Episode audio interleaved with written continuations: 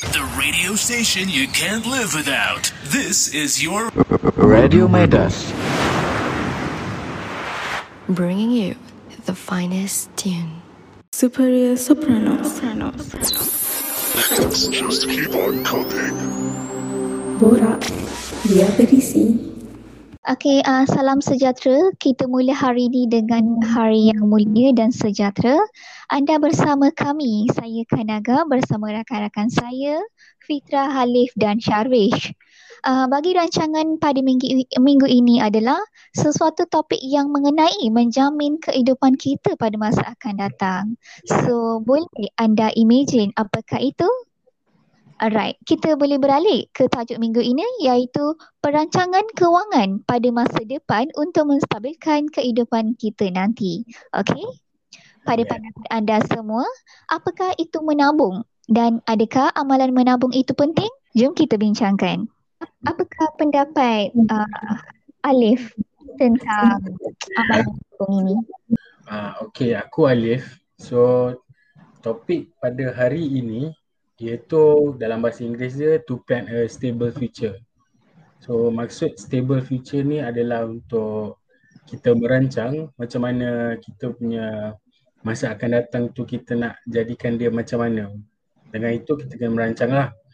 So, segmen pertama ini kita akan discuss about menabung dengan oriented goals. So, kita start dengan menabung. So pada apa RJ RJ yang lain ni Fitra, Kanaga, Sharves ni bagi korang menabung tu apa? Apa itu menabung? Kalau pada I lah menabung tu uh, kita simpan duit. Itulah yang apa yang I rasa. Hmm, simpan duit. Okey, uh, Ah. Kanaga? Okey, bagi saya menabung ni uh, untuk bertujuan menyiapkan dana cadangan lah untuk masa hadapan, untuk emergency ke okey. Syah, Sharves pula. Menabung tu apa? Hi guys, for me uh, menabung tu ialah bukan pasal duit saja. Menabung kita boleh menabung apa-apa jugalah. So uh, untuk saya tu, uh, untuk saya menabung tu bukan merujuk pada menabung duit saja. Menabung uh, kenangan boleh, Ya, menabung Wow. boleh menabung sesuatu benda contohnya dulu menabung, menabung perasaan lah. uh, Macam mana tu? uh, masa kecil saya suka menabung kereta Hot Wheels tu. Ha, mengumpul. Ya, ya mengumpul ya kolektor. Tapi saya save lah. Maksudnya itu pun menabung kan? Betul, betul. Salah Ah. satu menabung dia jadi banyak lah. Ya, so menabung tu untuk saya lah bukan rujuk pada duit sahaja. Itu je. Yeah. Okay, so Kalau goals uh, memang menabung emas kan Fit? So, okay, menabung tu pada aku sebenarnya menabung ni uh, menyimpan sesuatu benda tapi dengan ada kekerapan. Satu satu sifat yang kita simpan tapi kerap. So katakan setiap hari tu uh, paling dekat menabung is duit lah. Kan? Setiap hari tu kita boleh simpan berapa ringgit. Uh, kira itu satu komitmen jugalah menabung ni. Andai kata kalau kita simpan sekali, lepas tu kita tak simpan dah, itu bukan menabung. Je. Maksud menabung kat sini uh, ialah kita invest lah, invest. Invest kita punya komitmen, kita punya time, kita invest, kita menabung duit tu untuk menyimpan dan tidak usik benda tu. Pada aku lah menabung ni. So ada orang ada orang cakap menabung ni uh, better dekat bank. Ada orang cakap menabung ni better dekat rumah. So aku tak tahu macam korang, korang prefer yang mana? Menabung style yang macam mana? Eh kalau I kan, I prefer menabung menabung kat bank kot. Sebab bila kita tak nampak benda tu, kita kita macam tak nak spend benda tu. Logik tak? Lalu boleh je. Syabas, macam mana? Ah untuk saya um, menabung dekat bank pun boleh dengan menabung dekat rumah pun boleh. Kalau contohlah kalau uh, menabung bank you kena ada 4 digit ataupun 5 digit uh, income Hmm. lah. Bukan bukan income, the number of savings lah. So Mhm. kalau you uh, kalau you pelajar sekolah ataupun ayalah kalau pelajar sekolah better uh, kita menabung dekat rumah je lah. Uh, Kalau Hmm. you kalau you kerja uh, businessman macam tu bolehlah menabung dekat bank sebab So- menabung dekat bank uh, bolehlah kita menabung dalam fixed deposit. Faham, faham. So masuk Syarvez kat sini macam kalau tabung menabung dekat bank tu is like duit yang terlalu banyak lah sedangkan kita tak boleh simpan kat rumah lah macam tu. Ya macam tu betul. Ha, macam budak-budak kalau menabung boleh pakai duit shilling, dah boleh start menabung. Ah dalam apa tu tabung aja betul. Yes. Okay. So Kanaga ada apa-apa nak tambah lagi? So bagi saya kalau saya pun sukalah menabung dekat bank sebab uh, bila kita menabung di bank kita boleh dapat interest. So setahun sekali ke macam tu. Kalau kita uh, menabung di rumah, kita asyik feel nak ambil je duit, tu nak guna kan. Masa tu lah macam-macam perbelanjaan yang akan timbul. So kita pun tak, kita pun akan ambil lah duit tu. Ha, itu pendapat saya. Nampak duit tu betul tak? Hmm. So basically kadang-kadang ada juga orang cakap kenapa tak menabung dekat bank, kenapa menabung kat rumah. Sebenarnya dia ikut diri kita. Kalau kita rasa benda tu kita tak boleh nampak depan mata, better kita simpan kat bank lah. Ya. Kan? Daripada kita nampak mata, sekejap lagi nak keluarkan kita ambil sikit, ambil sikit. So jadi sikit benda tu. So tak adalah istilah menabung itu. Okay. So uh, inilah korang dengar daripada Alif, uh, daripada Alif, Fitra, Charves, Kanaga. Inilah pendapat kita tentang menabung dan apa itu menabung. So segmen satu ni ada dua topik. So second topik kita bawa ialah oriented goals. So oriented goals kat sini dekat Google yang kita uh, dah search ni is being goal oriented means you are focused on reaching or completing specific tasks to achieve a planned outcome. Uh, tu ayat daripada Google. So apa korang rasa goal oriented ni ataupun oriented goals ni? Apa pendapat korang dengan ayat yang aku baca tadi? Hmm. Okay. Okay. Siapa boleh bagi? Syarvez boleh cakap? Apa Okay yang korang faham goal oriented ni lah. Ah, guys, saya apa yang saya faham daripada ayat yang Haji Alif baca tadi tu untuk mencapai uh, misi uh, misi ataupun Hmm. misi kita kita Okay. kena ada se- sebuah plan. Okay, so kalau Yes, tiada plan. kalau tiada plan, kita tidak boleh mencapai uh, goal kita. So kalau uh, buat plan itu uh, Okay, contoh kan kita, kita ada satu goal, kita kena buat satu plan. Lepas tu bukan sampai itu saja. Kita kena follow itu plan setiap Hmm. hari secara konsisten. Kalau kita buat plan sahaja lepas tu kita tak follow follow plan tersebut, memang 100% sure kita punya goal takkan tercapai. Agree? So kita kena work hard lah untuk achieve goals tu kan. Yes. Work hard and commitment lah. And commitment secara konsisten. Okey, uh, bagi pendapat saya, uh, menetapkan kedudukan kewangan yang kukuh lah. Kita perlu bertanggungjawab dan juga uh, committed, berdisiplin uh, dalam merancang kewangan kita pada setiap peringkat kehidupan kita lah bagi saya. Then uh, buat perancangan hidup ni um, ke, perlu buat dengan teliti dan menentukan uh, secara terperinci matlamat kewangan ni. Hmm. Uh, itu pendapat saya lah. Hmm.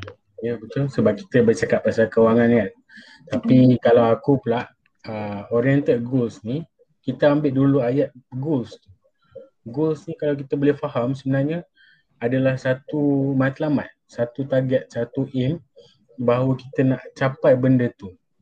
Dan bermaksud oriented yang ini bermaksud pula sebenarnya oriented ni adalah satu sifat dalam diri tu yang kita kena didik lah kita punya target apa, kita punya aim apa. In order kita nak kena ada goal tu, matlamat tu, kita dah kena siap plan dah. So planning kat sini menjadi penyebab yang paling terbesar. Sebab kata orang kalau gagal merancang, uh, tak mampu merancang gagal lah perancangan betul. So Betul. oriented Betul. goals kita mestilah ada something yang untuk takkan kita tak nak benda tu. Kalau kita nak mestilah kita kena usaha betul. Betul. So berbalik kepada yang uh, topik pertama menabung tadi, kita boleh kaitkan oriented goals dengan menabung ni. Menabung ni adalah satu komitmen. Dan goals tu kita boleh boleh cakap, eh aku nak menabung sampai RM10,000 lah dalam uh, enam bulan ni boleh tak aku capai. So kat sini oriented goals dengan menabung ni dah dikira sekali sebab kita uh, bercakap pasal kita punya saving, kita punya kewangan. So in order to achieve something memang kita kena ada sifat yang matlamat yang mendidik diri tu untuk commit lah. Untuk commit benda-benda ni. Okay, so korang dah dengar apa itu oriented goals uh, dengan Aziar J aku dekat podcast ni. So pada aku, kalau korang ad, ingin adakan sifat yang selalu keluar daripada comfort zone ataupun nak challenge diri, korang first kena ada goal lah. Uh, betul tak kawan-kawan?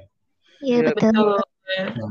So in order kalau korang ada goals tu barulah korang nak buat and korang nak capai benda tu. Kalau tak korang hidup macam biasa je lah. Korang macam tak buat as a normal thing. Uh, repeat balik repeat tak ada something and challenge yourself. So itulah dia daripada segmen satu ni menabung dan juga oriented goals ini. Terima kasih. So lepas ni korang akan dengar satu lagu. Korang enjoy dulu lah. Lepas lagu kita masuk balik.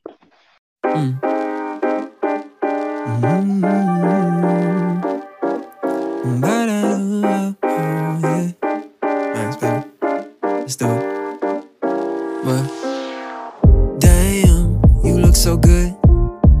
Laying there wearing nothing but my body's a neighborhood. Wanna drive my lips all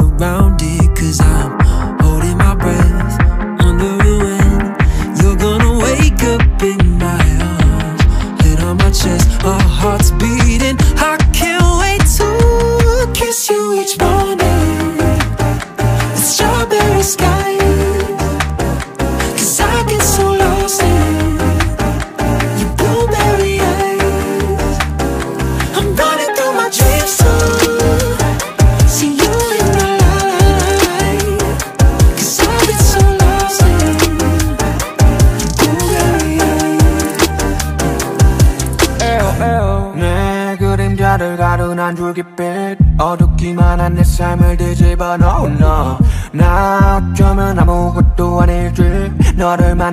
만나기 전엔 그저 보잘 것없던 나?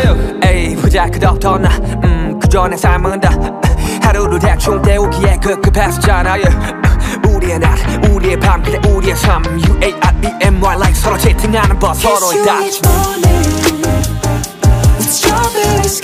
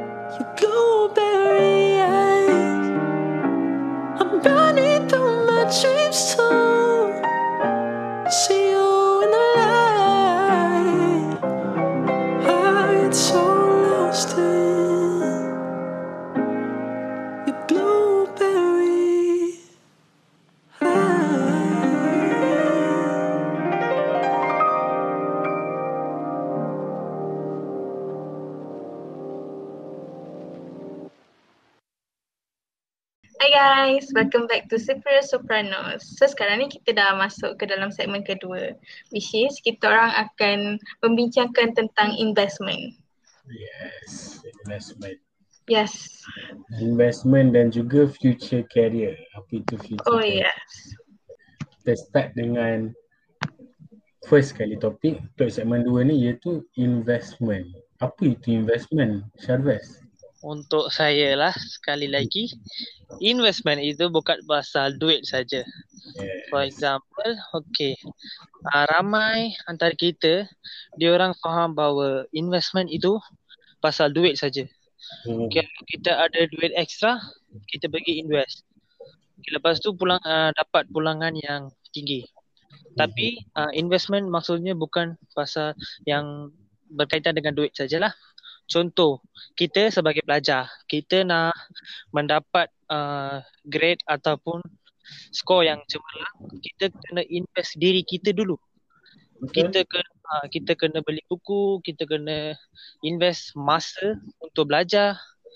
Uh, so kita kena invest uh, diri kita dulu sebagai pelajar lah. Kalau kita ialah seorang atlet, kita kena invest masa untuk membuat latihan. Mhm. Barulah kita boleh dapat uh, baru kita boleh apa? Hmm, cemerlang. Ah, investment tu. ah, ya. Hmm, So kat sini aku boleh sambunglah dengan investment. Investment tu apa benda sebenarnya investment ni?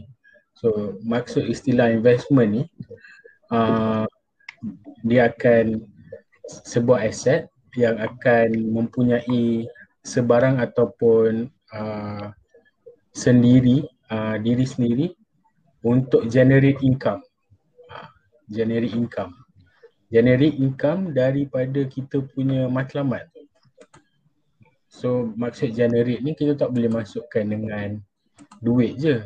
Kita boleh maksudkan contoh macam seseorang tu nak kurus. Dia nak kurus, dia kena invest lah dengan usaha dia, penat lelah dia. Ya. Betul. Contoh lain kalau selain investment yang kita dengar investment gold lah apa ni, kita beli rumah. Rumah pun boleh jadi investment. Ha, Macam korang biasa dengar tak? Kalau nak beli rumah, orang akan tanya, ah, you nak beli duduk ke, you nak buat investment? Siapa pernah dengar? Pernah? Pernah dengar? Benar. Pernah dengar. Korang, korang tak pelik ke asal dia cakap rumah pasal investment? Ha, so, Sebab tu bila kita beli memang mahal lah. Dan masa kita jual balik tu berganda-ganda lah harga dia. yeah. So, boleh panggil investment. Oh macam tu. So investment kat sini sebenarnya adalah untuk menggandakan, memperbanyakkan, generate lebih dari apa dari apa yang kita bagi itu. Ha, so investment kat sini uh, adalah satu apa ni orang cakap satu matlamat untuk memperbanyakkan apa yang kita buat itu. Ya. So Syarif ada apa-apa nak tambah lagi pasal investment? Ke nak jual nak jual loan ke? Kalau investment kan, uh, kita kena per, uh, kita perlu prepare mind kita untuk mengambil risiko. Yeah. Sebab sebab bila kita invest duit, kita uh, kita 100% tak pasti kita dapat kurangan ke tidak. So kita kena kita kena menghadapi cabaran lah Yeah. untuk ya untuk uh, apa menghadapi risiko sebab uh, Langgar je. sorry Kena langgar je lah. ah Ha. sebab uh, investment ni bukannya 100% guarantee you dapat pulangan ke tidak. Uh, Yes. so the higher the risk, the higher the return of investment. Itu je. Yeah. Ini betul-betul orang investment ni. Ini orang orang buka jual loan ni, jual orang bank ni. Okay. So investment korang dah, dah dapat faham eh apa itu investment. Kita tak cerita pasal duit je. Kita, Ya. kita cerita pasal seseorang tu nak invest tak dalam diri dia daripada segi ilmu ke, pendapatan ke ataupun benda-benda yang lain. Ha, So investment kita sangatlah besar. Kita tidak bercerita pasal kewangan sahaja. So moving on kepada topik kedua dalam segmen dua ni is future career. Okay, aku tak nak explain lah future career tu. Aku nak tanya kawan-kawan aku dulu. Uh, Kanaga, you nak pilih company apa kalau dah habis belajar? Kalau bagi saya, uh, saya nak kerja dekat RTM lah. RTL. Okay. Yes. Uh, best? Uh, untuk saya kalau saya nak orang pilih company saya untuk masuk kerja.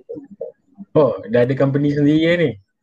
Kena buat lah. Kena Okay, create. Syarves, Syarves tak payah, uh, tak boleh tanya, dia bos. Okay, Fitra. Kalau I I bercita-cita nak kerja dekat Awani. Awani. Amin. Awani, amin. Okay. So, korang dah dengar, itu company-company pemilihan orang. Tapi kalau kita pilih company ni, apa yang kita nak daripada company tu? Takkan gaji je. Environment. Korang nak, okay, environment lagi, apa lagi? Um, suasana yang stable. Stable. Yes, Suasana- good boss. Kondusif. Aha. Okay, kalau macam aku pula, future career aku, aku nak pilih satu company tu, aku tengok mengenai benefit dia dulu. Ya betul. Benefit ni uh, kelebihan sesebuah company. Uh, apa ada kat company tu? Macam contoh eh, aku bagi, kalau kita sakit, company tu boleh cover tak kita? Faham tak? Cover Faham, kita punya health, cover kita punya family, and allowance tu berapa banyak. Uh, itu kalau dari segi pemilihan company aku aku yang nak pilih lah. So basically aku akan tengok benefit dia dulu. Sebab tu aku tu uh, aku buat topik uh, segmen dua ni future career. So means career tu uh, company tu akan membuatkan kita tak risau tak tentang future kita. Contoh kita bagilah macam aku mak aku sakit. Company aku boleh uh, boleh bagi allowance tak untuk family aku sakit. Uh, so korang rasa macam mana company yang korang nak lah tentang benefit. Se- sebuah company tu bukan saja dia fokus kepada apa menjana keuntungan yang banyak lah. You Mm-mm. kena menjaga kebajikan pekerja first. Yes. Kalau kita dapat menjaga kebajikan, kita boleh menjana lah keuntungan. Itu yang saya faham. So, kita tak nak boss. Kita nak leader yang bagus. Yeah. Ah. Se- seperti Sharvez lah. Kita kena panggil Sharvez the boss lah lepas ni. Tak nak jangan. Saya setuju lah apa yang uh, Syarwish kata. Uh, kalau dalam se- uh, sebuah company tu, uh, kebajikan uh, pekerja tu memang penting lah. Uh, actually nowadays everyone looking for the kebajikan apa kebajikan pekerja tu uh, in a what in a quite high level lah. Then baru mereka ni uh, um, perform dengan baik dengan betul. Uh, dia orang uh, semangat bekerja dengan syarikat tersebut. Sebab suasana kerja pun dia apa ni berkait rapat dengan mental health kita kan. Betul. Kita kena jaga So, diri kita sendiri dulu. Uh, so basically hmm, basically company yang kita nak pilih tu kita kena pilih apa yang ada benefit lah. Suasana tu memang sangat penting lah in order kita nak menjadikan orang cakap company career kita ni untuk kita rasa stable dekat time future So enak. Ah, Ha, tanya. penting tak orang? Gaji. Gaji, gaji kalau ikut aku lah, aku dah like uh, umur dah tua. So aku rasa aku pernah kerja part time, kerja sebelum masuk degree pernah kerja and all that. So basically kalau hidup dekat Malaysia ni, KL ni memang kena ada duit lebih sikit lah. Ah, So gaji tu memainkan peranan juga. Ya betul. Nowadays everything expensive. I know right. Kalau kalau kita tengok gaji, uh, gajinya bukan everything sebab dulu selepas lepas SPM saya kerja kerja kilang, kilang membuat tisu di Keluang. Wow, Gaji, okay. uh, gaji dia memang mahal. Uh, bukan mahal, tinggi. Sorry. Tinggi. Uh, dekat-dekat 2000 lah. Wow. Tapi kerjanya first week saya masuk tu dah uh, dari 7 malam hinggalah 7 pagi. Lepas tu saya kerja Sekejap. uh, saya kerja lepas tu balik, balik rumah tidur bangun lepas tu uh, mandi makan lepas tu balik kerja. Itu Keluar je saya punya. Uh, itu je saya punya rutin harian selama sebulan. So saya tiada saya rasa macam saya tak ada life, lifeless. Ah, betul. Uh, So- sebab saya pergi balik rumah tidur, lepas tu bangun pergi kilang, itu je. Mhm. Lepas tu saya kerja sebagai guru di sekolah ren- sekolah rendah di Renggem. Oh, pernah Lepas- jadi guru juga?